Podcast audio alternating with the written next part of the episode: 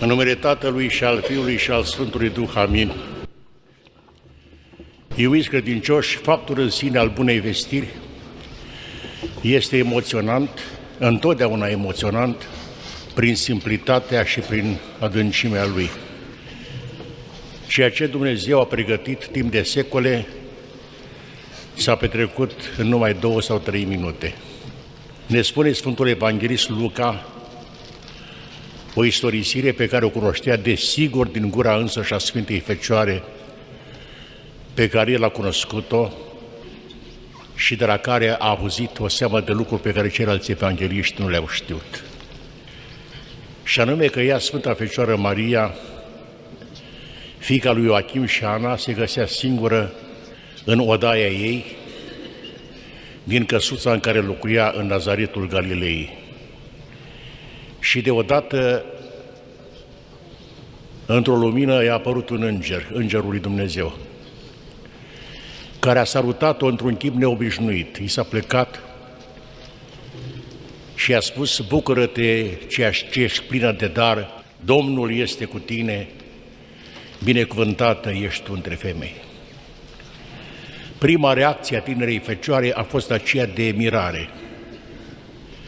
Cum devine la mine o modestă fată dintr-un neam deloc bogat, mai degrabă sărac, deși ea știa că se trage din viță regească din aceea rege lui David, dar cu vremea, odată cu secolele,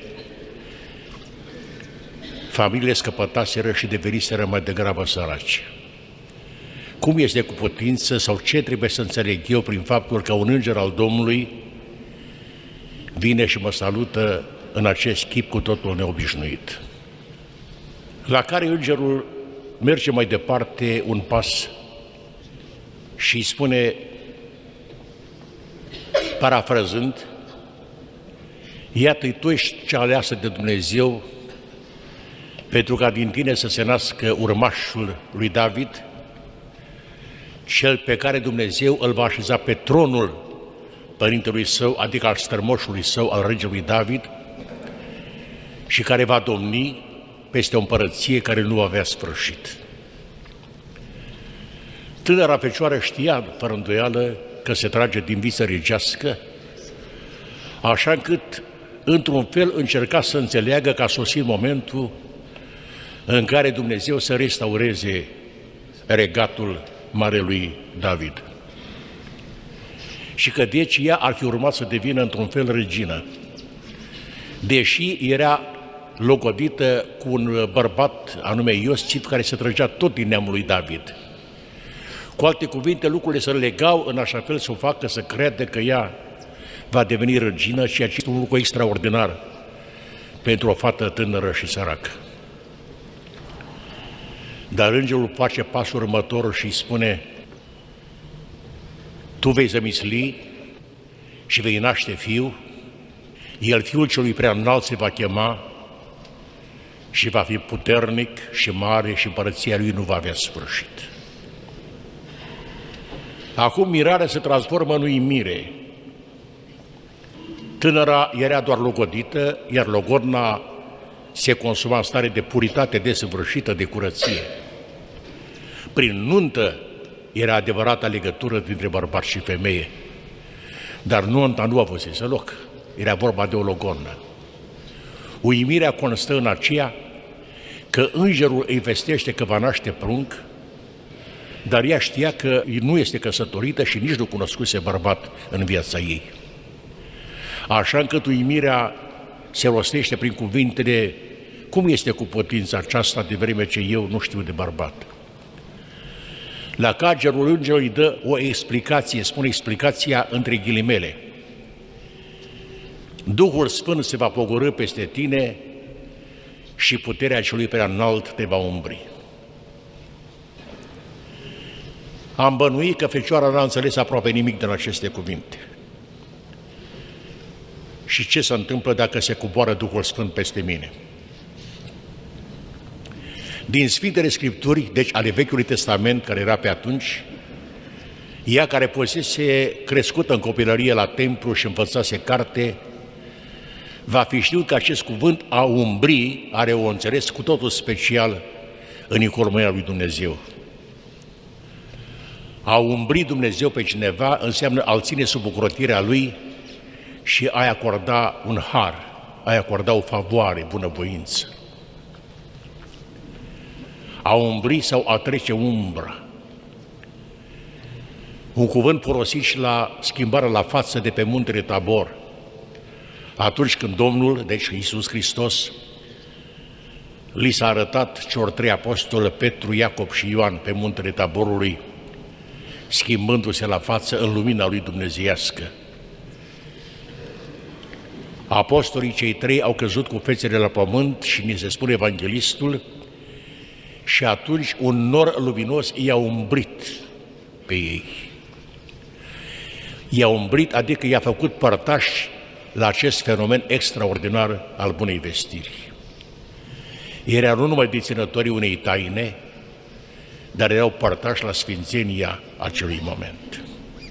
Așadar, e de bănuit că Sfânta Fecioară va fi înțeles măcar acest cuvânt. Puterea celui prea înalt te va umbri. Dar cu aceasta, trebuia să înțeleagă că această umbrire înseamnă zămislire.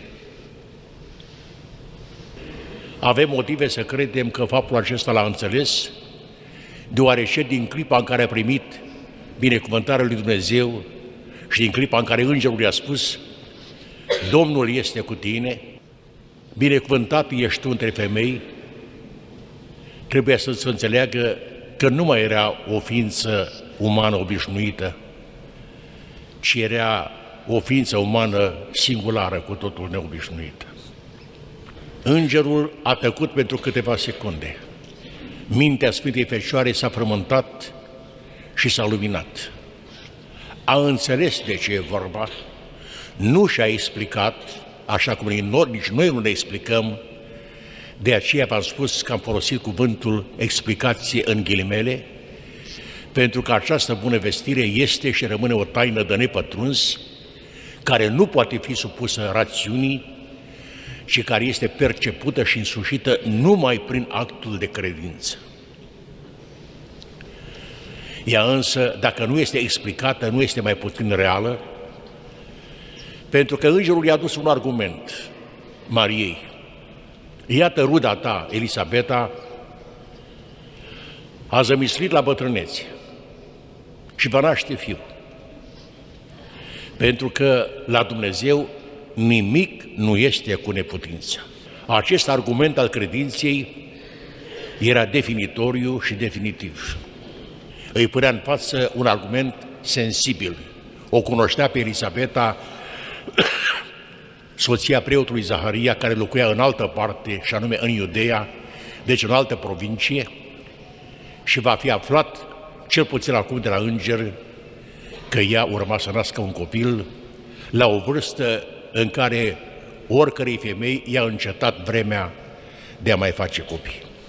Așadar, Maria trebuia să fie subiectul voinței lui Dumnezeu și al minunilor care se săvârșește prin el.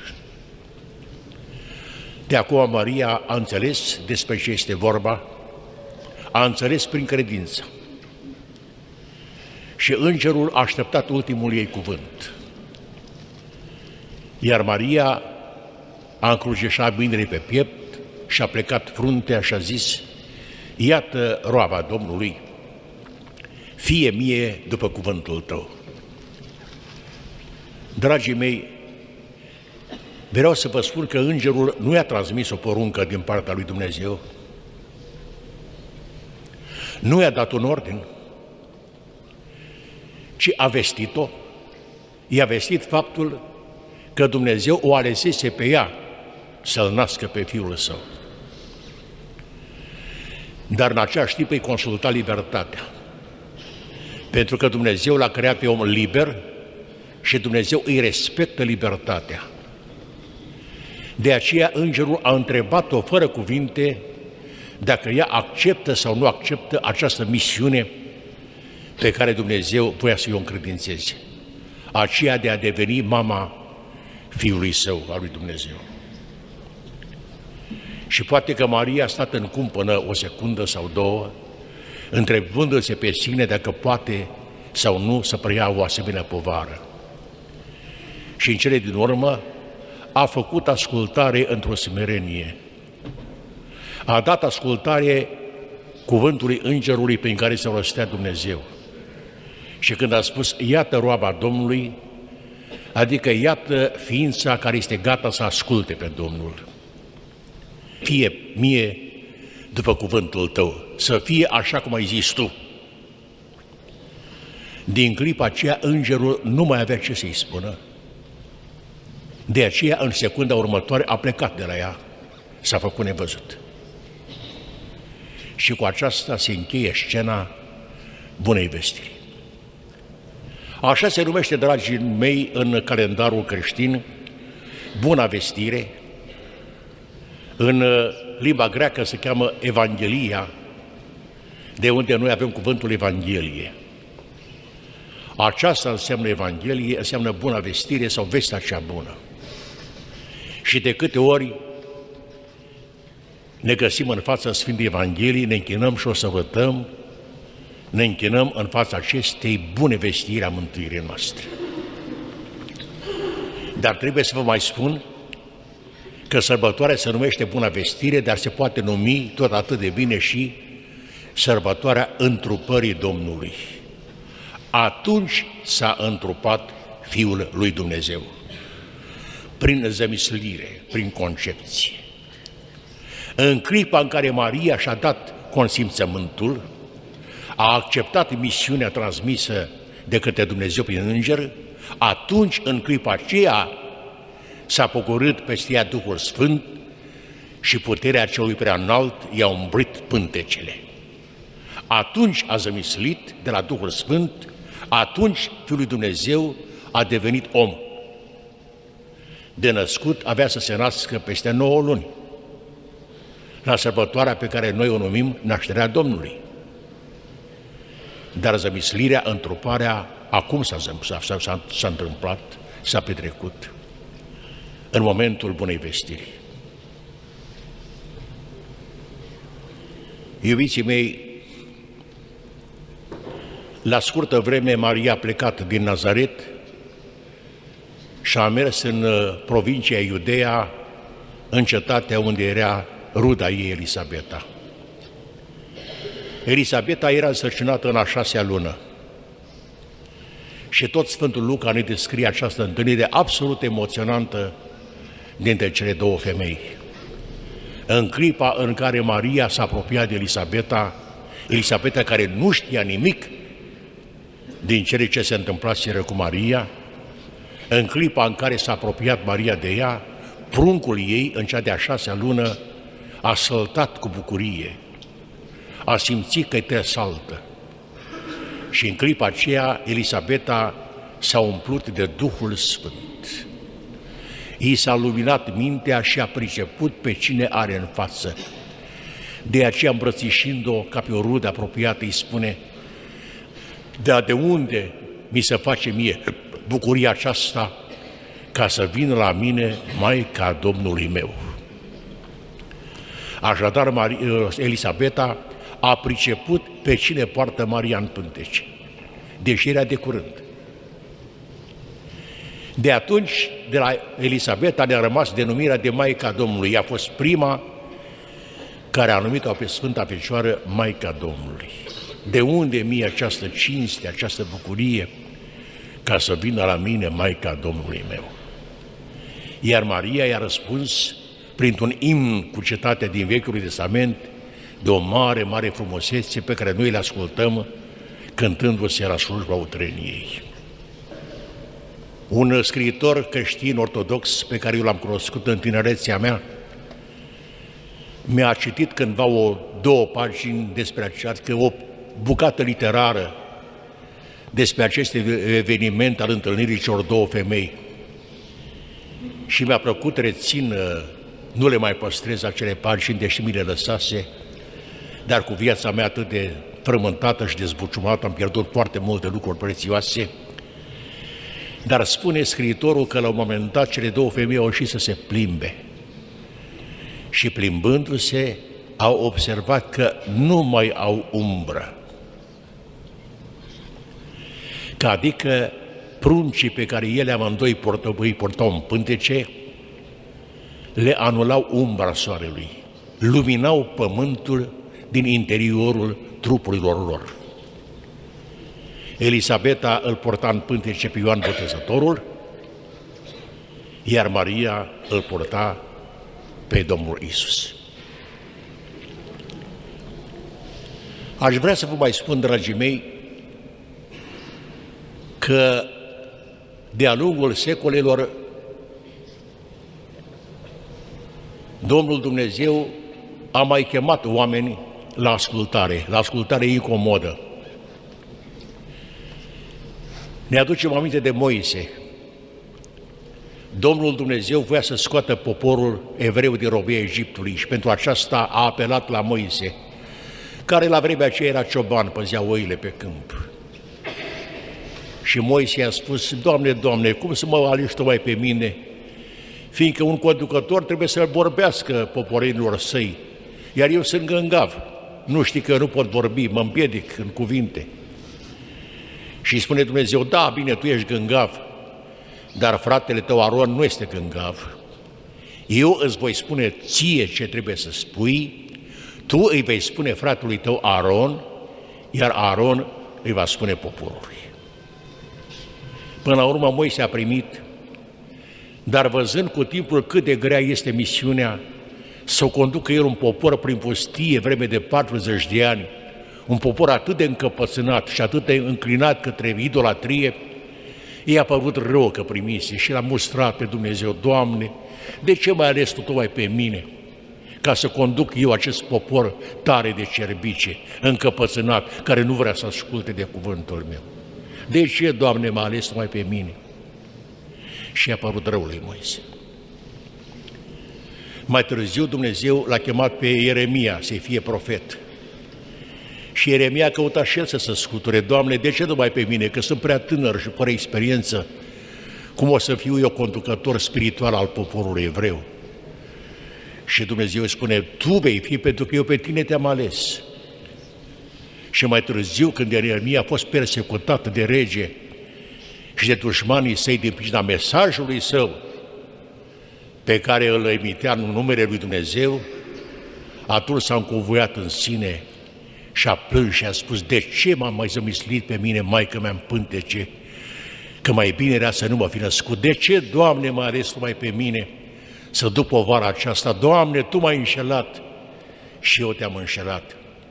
Sunt acolo în cartea lui Ieremia niște pagini extraordinare în care se arată cât de greu este să porți o sarcină pe care ți-a dat-o Dumnezeu printre oameni. Sfânta Făicioară Maria a primit o asemenea sarcină, dar ei niciodată nu i-a părut rău. Avea să-și dea seama că nu devine regină, începând cu peștera Betleiemului săracă și izolată în care avea să-și nască pruncul, continuând cu traiul ei modest și sărăcăcios din uh, Nazaret, continuând cu faptul că prioritatea lui Isus erau oamenii pe care trebuia să-i mântuiască, iar nu propria sa mamă, și culminând cu momentul crucii în care ea, Sfânta Fecioară Maria, își vedea Fiul zvârcolindu-se bătut în cuie, cu sângele curgând și roaie. N-a fost ușor. Maica Domnului a vorbit foarte puțin, foarte puțin în viața ei. A păstrat totul în inima ei pentru că ea era păstrătoare de taine. Dar niciodată nu s-a încovoiat și niciodată nu a cărtit împotriva lui Dumnezeu și niciodată nu i-a părut rău de faptul că acceptase prin liberă voință alegerea lui Dumnezeu. Prin aceasta este ea mare și sfântă, prin tăcerea ei, prin smerenia ei, prin ascultarea ei, prin curăția ei, prin jertfa ei. Domnul s-a jertfit și a suferit vreme de câteva ceasuri. Maica Domnului a suferit toată viața. Dar i-a dat Dumnezeu și bucurii. Vă spuneam cu un prilej într-o scrisoare pastorală că după înviere Domnul i s-a arătat ucenicilor și sfintelor femei și la încă mulți oameni. Nu ni se spune nicăieri că i s-a arătat și Maicii sale. Și ne întrebăm, de ce ei nu i-a hărăzit această bucurie să-L vadă înviat? Și am răspuns și voi repeta acum, pentru că toate arătările de după învierea ale Domnului au avut un caracter demonstrativ, să-i convingă pe ucenicii care nu crezuseră în învierea Lui, să le convingă pe Sfintele Mironosiții care nici ele nu mai credeau că El va învia, să-i convingă pe toți că El este una și aceeași persoană cu Isus cel răstignit și mort pe cruce și așezat în mormânt. Maicii sale nu trebuia să-i demonstreze nimic, pentru că ea nici o clipă nu s-a îndoit că fiul ei va învia. Ea de la bun început, din clipa bunei vestiri, a știut că devine mama Fiului lui Dumnezeu. Fiul lui Dumnezeu nu este hărăzit să moară pentru totdeauna, ci a fost hărăzit să moară ca un om numai pentru, a trei, pentru trei zile și apoi să învie ca un Dumnezeu. Învierea în sine a Domnului, fenomenul care s-a petrecut în intimitatea mormântului închis, nu a avut martori. Mulți l-au văzut pe Iisus înviat, dar nimeni nu l-a văzut pe Iisus înviind. Avem motive să credem că Maica Domnului a fost singurul martor al fenomenului învierii. Ea, cu ochii Duhului ei, l-a văzut pe Fiul ei înviind. Și de aceea nu mai era necesar ca el să-i demonstreze că a înviat. Maica Domnului rămâne simbolul suprem al purității, de suflet și de trup, și rămâne îndemnul permanent al nostru, dacă nu neapărat la sfințenie, cel puțin la o viață mai bună, pentru care ne pregătim, mai ales acum în postul cel mare. Și în final aș vrea să vă amintesc celor care încă n-ați aflat sau nu vă aduceți aminte de momentul nunții din Cana Galilei. Domnul Iisus împlinise 30 de ani, își alesese ucenicii și urma să meargă la propovăduire, dar nu să vârșise nicio minune și nu avea de gând ca atunci să facă prima sa minune. Atunci, la această nuntă de niște pescari săraci din satul Cana, din provincia Galileea, la această nuntă a fost poftită mama lui Isus împreună cu el, iar el a venit împreună cu ucenicii săi. Și la un moment dat, la ospăți, la ospățul de nuntă, Sfânta Fecioară Maria a băgat de seama că pe masă nu se mai găsește vin. Și a înțeles că oamenii aceștia în sărăcia lor nu apuseseră bani să cumpere vin destul pentru ca nuntașii să petreacă până la capăt. Și atunci s-a gândit nu la ospățul în sine și la vin, ci la demnitatea acestor oameni săraci care urma să fie rănită de vorbele care s-ar fi iscat prin sat, că au făcut nuntă, au chemat oameni la ospăți și nu au avut ce să le pună pe masă. Că adică urmau să se facă de vorba lumii și să fie arătați cu degetul și să nu mai poată scap, să poată capul de rușine în fața societății. Și gândindu-se la aceasta, Sfânta Fecioară Maria i-a tras atenția fiului de alături. Dragă, vezi că nu mai au vin. La care el îi răspunde, mamă, ceasul meu încă n-a sosit. Cu alte cuvinte, nu acum sunt eu hotărât să fac prima minune.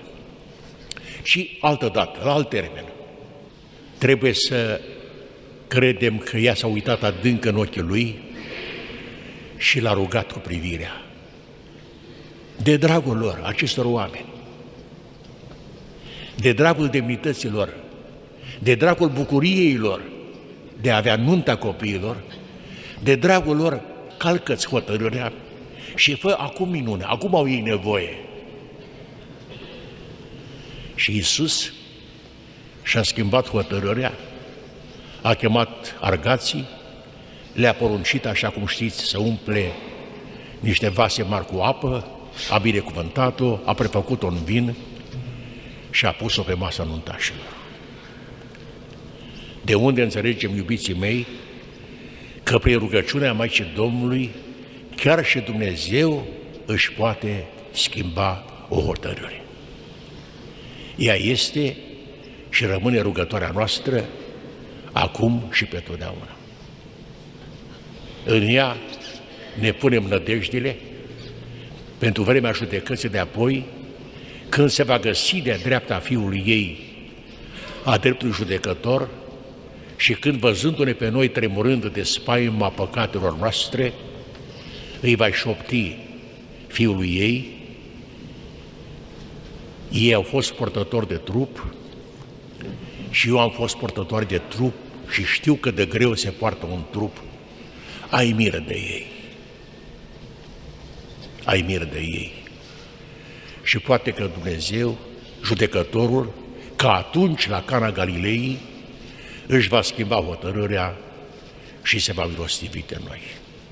De aceea nu vom înceta niciodată să o preamărim pe Sfânta Fecioară Maria, născătoarea de Dumnezeu, cea care este mai presus decât cherubim și decât serafim, decât toți îngerii, pentru că ea rămâne întotdeauna îndemnul nostru cu o viață mai curată și speranța noastră în mântuirea sufletelor noastre. Amin.